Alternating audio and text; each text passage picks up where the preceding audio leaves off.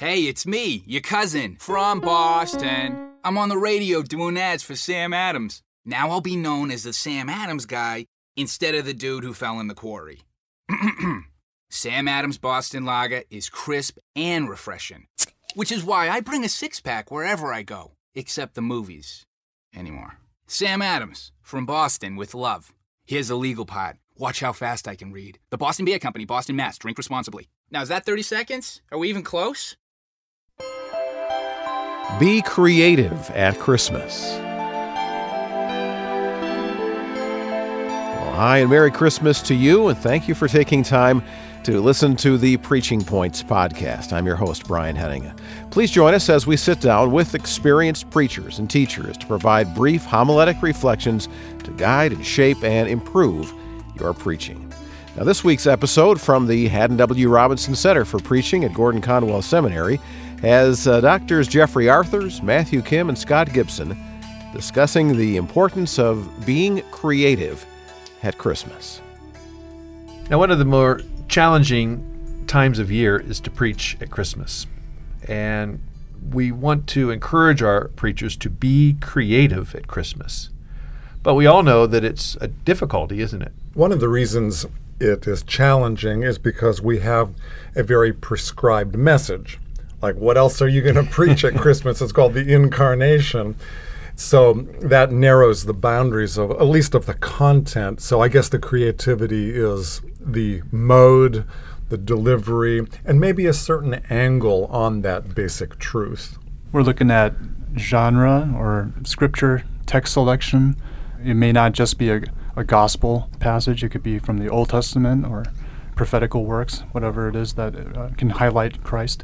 And so the creativity is not, as we say, in the message itself, that is, the incarnation, the birth of our Savior, birth of our Lord, but it's helping people to hear that story again for the first time. Right. And as Matt says, there's a lot of texts, Old Testament prophecies. I'm actually working on one right now. 2 Timothy chapter 2, remember Jesus Christ raised again from the dead. And then here's sort of the Christmas angle Son of David. Mm-hmm. As preached in my gospel. And, and, really, that text selection itself is not necessarily a regular text on which one preaches at uh, Christmas. Right, but then the mode, uh, the delivery, the style can also be creative. Right. We can, for example, insert music uh, right into the sermon itself. Certainly, we can have music before or after the sermon, but why not right in the middle of it also? I know that when John Piper was pastor at Bethlehem Baptist, he did that regularly and emphasized the incredible awesomeness of God at this display of incarnation. So he would insert music? And use music, How yes. about that? Mm-hmm. That's a good way of taking the more cognitive preaching, you know, the doctrinal, and then releasing that with more affect and imagination in the, the art, the music. I think some of us are really terrified of first person narrative. And if we're looking for a new spin on Christmas, why not try it for the first time? I know it takes some work, but. Yeah, congregations have a higher tolerance or allowance level for the creative things like that during the more artsy seasons, Christmas in particular. So, Matt, maybe you could do a first person narrative from the perspective of the donkey that Mary nice. rode. yeah, would love to. I was just uh, recently in Georgia, and uh, the, there were these Bethlehem donkeys that were uh, wandering wild on this farm. So I have some examples, Matt, from which you can draw. Bring one in as a as a visual aid. yeah, there you go. Talk about creativity. But some people would say, uh, okay, Matt and Jeff and Scott, I'm not creative. Uh, I'm sorry, but I'm not creative how would you respond to You've got people in your congregation that are, mm-hmm. and they're hungry for a chance to use it. And that's a gift from God. So we, we work together as a team, uh, as a body. Yeah. So one possible way of doing this is as the church plans, and and uh, this preaching point comes around Christmas time, of course, but as you consider next year, getting a committee together of people who could help you to think through a series, approaching Christmas from a different kind of angle. I did a series many years ago, which I thought was creative, and it worked chronologically backwards.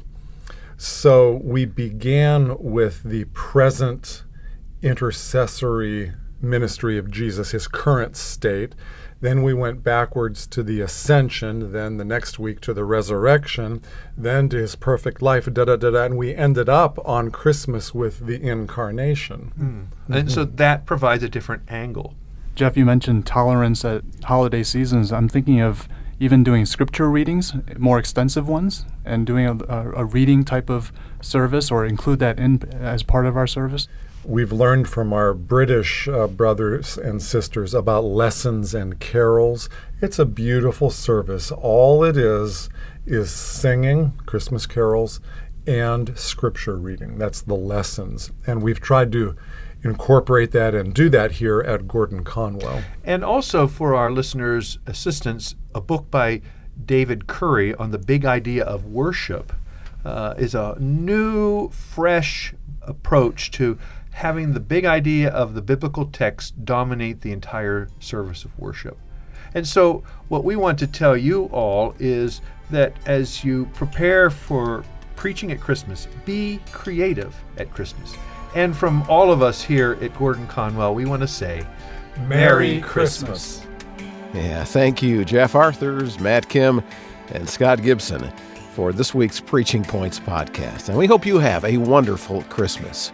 If you have any topics you'd like us to cover, please email us at preaching at gordonconwell.edu. Our email address is preaching at gordonconwell.edu.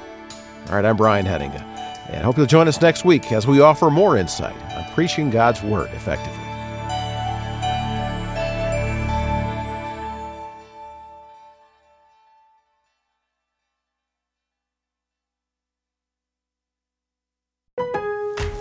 Lowe's Springfest is here. We've got $10 off gallon cans or $40 off 5 gallon pails on select interior and exterior paints, stains, and coatings. And appliance special values plus free local delivery on appliances 396 or more in store and online. Lowe's, home to any budget, home to any possibility. Offers valid through 414. Actual paint sizes are 116 to 640 fluid ounces. Exclusions apply. See Lowe's.com slash rebates for rebate terms and conditions. For appliances, restrictions and additional fees may apply. See Lowe's.com or store for details. U.S. only.